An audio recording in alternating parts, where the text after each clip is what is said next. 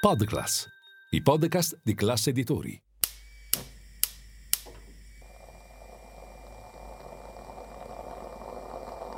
Buongiorno dal gruppo Classe Editori.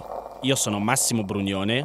Oggi è martedì 18 luglio e queste sono notizie a colazione, quelle di cui hai bisogno per iniziare al meglio la tua giornata.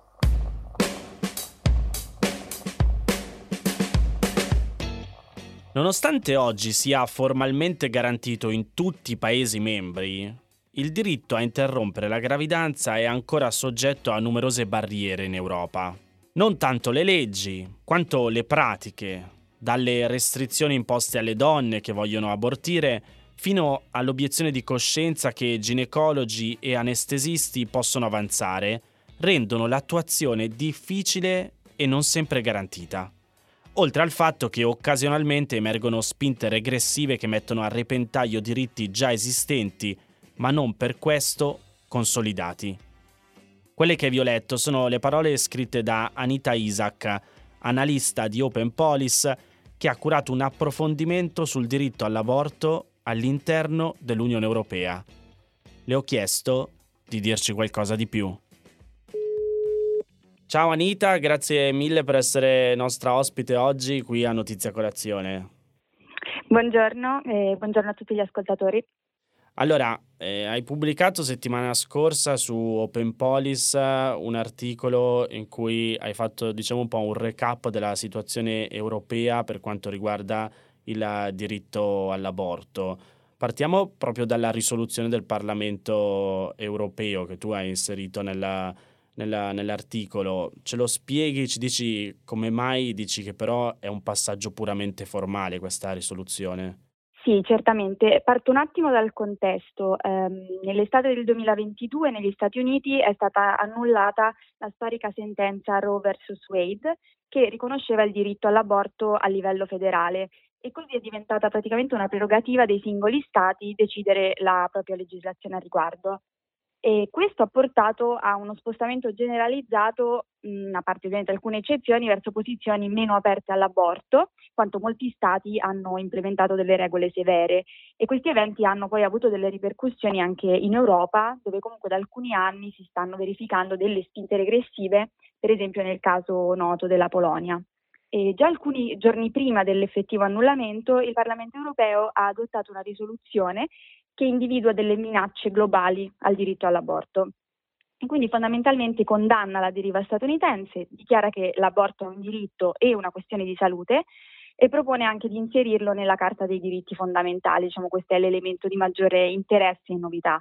Eh, ora però la questione è che queste risoluzioni non hanno un carattere vincolante, quindi per eh, farlo effettivamente, cioè per inserire effettivamente il diritto all'aborto nella Carta eh, europea dei diritti fondamentali, sono i singoli stati che devono acconsentire, devono proprio consentire all'unanimità. E siccome al momento ci sono delle situazioni in Europa, come la già citata situazione polacca, ma anche quella maltese, comunque ostacolano questo processo, non è verosimile che avverrà eh, in tempi brevi.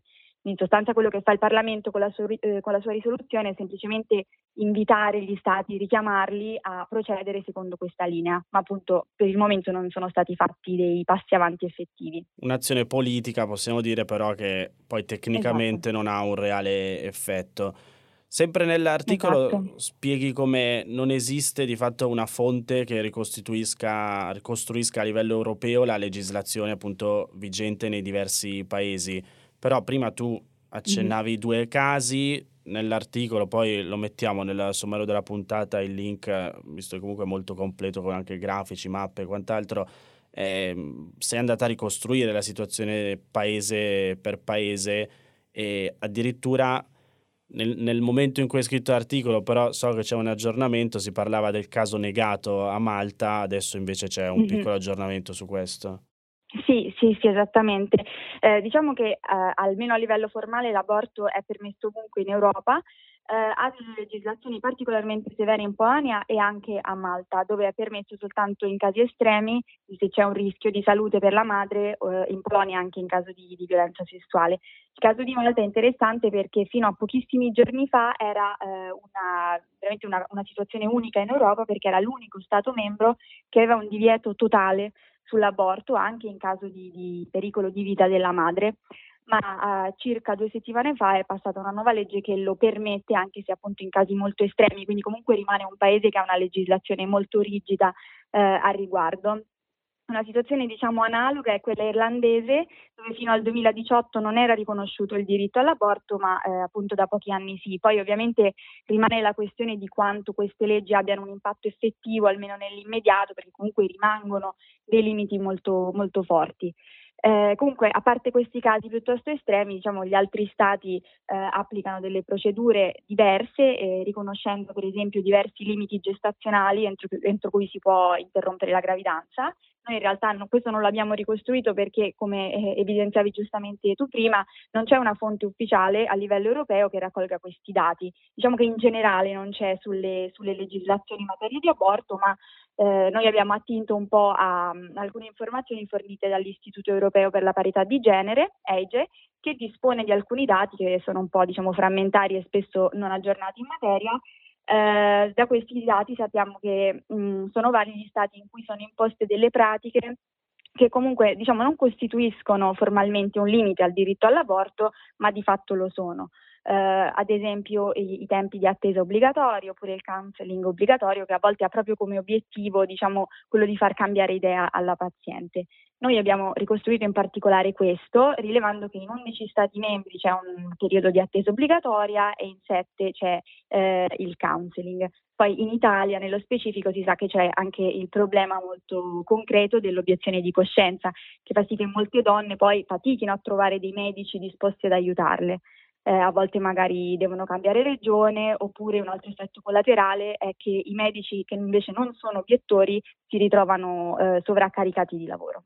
Qui, visto che appunto hai citato il caso, eh, tra l'altro c'è un, una mappa che si può trovare sempre online, appunto che si va ad aggiornare eh, con quelli che sono i, pres- i numeri dei medici obiettori di coscienza nelle diverse regioni e, e appunto ci sono casi di regioni e, e, province in alcune regioni dove addirittura non è proprio possibile trovare qualcuno che, che effettui la, mm-hmm. l'aborto.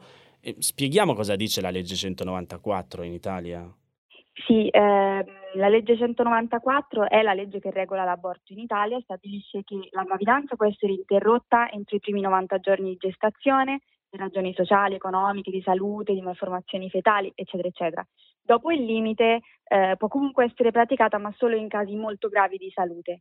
Se non viene documentata un'urgenza, c'è un'attesa obbligatoria di una settimana, che è una sorta di, cioè intesa come una sorta di periodo di riflessione, che eh, appunto è un, un, elemento che può a volte ostacolare il percorso di una donna che ha deciso di, di interrompere la gravidanza.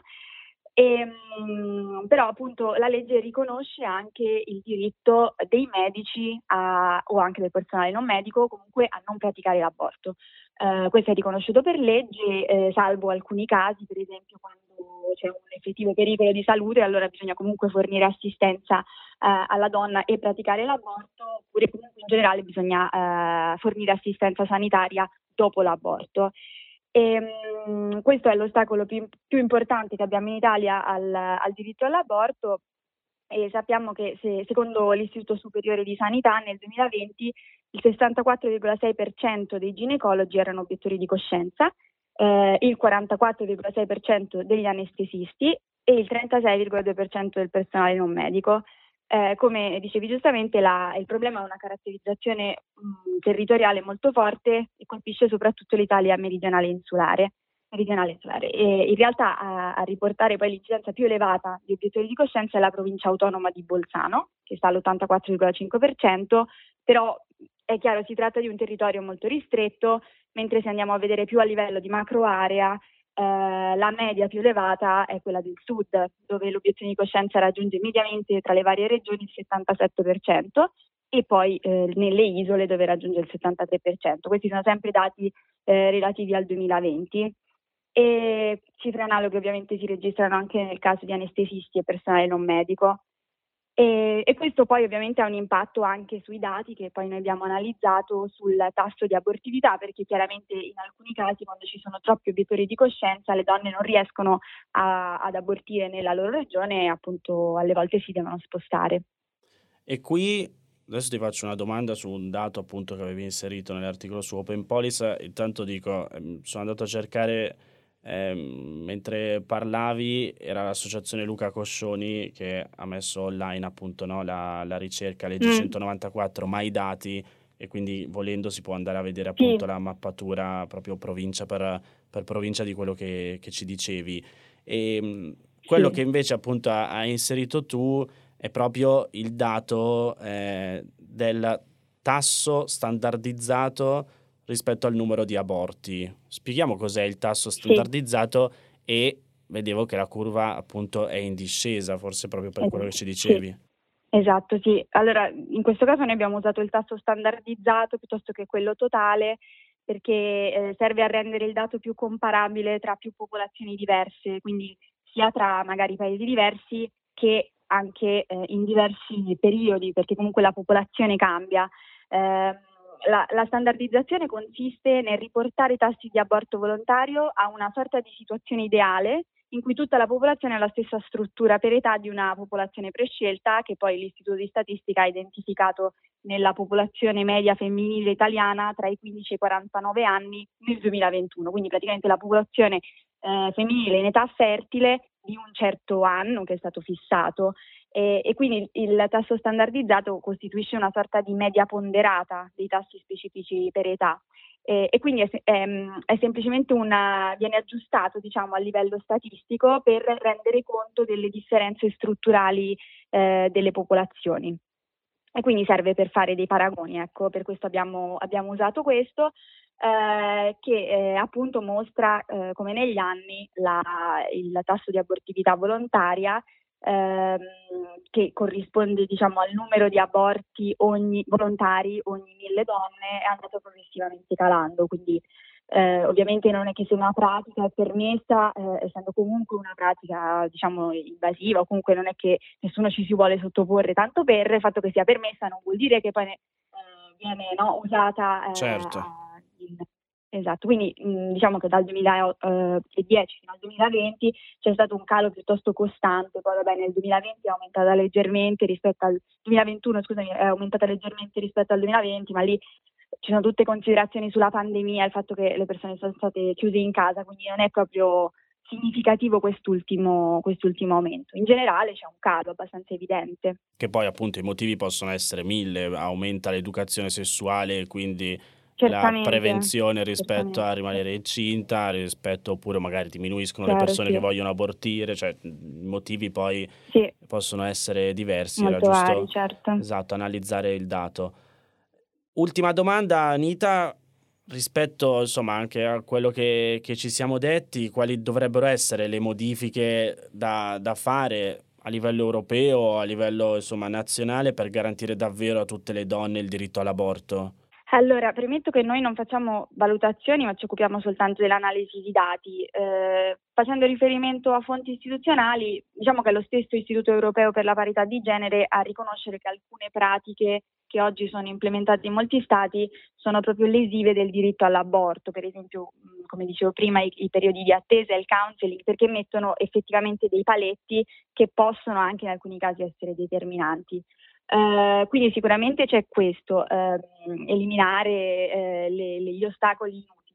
In Italia, come dicevamo, c'è la questione dell'obiezione di coscienza che costituisce il principale ostacolo, ma penso che sia anche importante considerare l'aspetto preventivo, cioè non si tratta soltanto, ovviamente non è solo una questione di, ehm, di, aborti volontari, non è neanche soltanto una questione di diffondere la, la contraccezione, ma anche proprio di sensibilizzare a certi temi e per esempio parlare di educazione sessuale nelle scuole.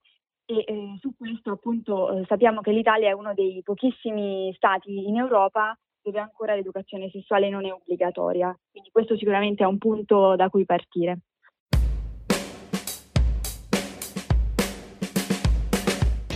Queste erano le notizie a colazione di oggi. Se volete suggerirmi alcune notizie o mandarmi i vostri commenti su quelle trattate, potete scrivermi all'indirizzo notiziacolazione.it. Se volete rimanere aggiornati c'è il canale Telegram di Notizia Colazione. Nel sommario della puntata trovate il link per gli altri podcast del gruppo Classe Editori. Io vi aspetto domani per iniziare insieme una nuova giornata.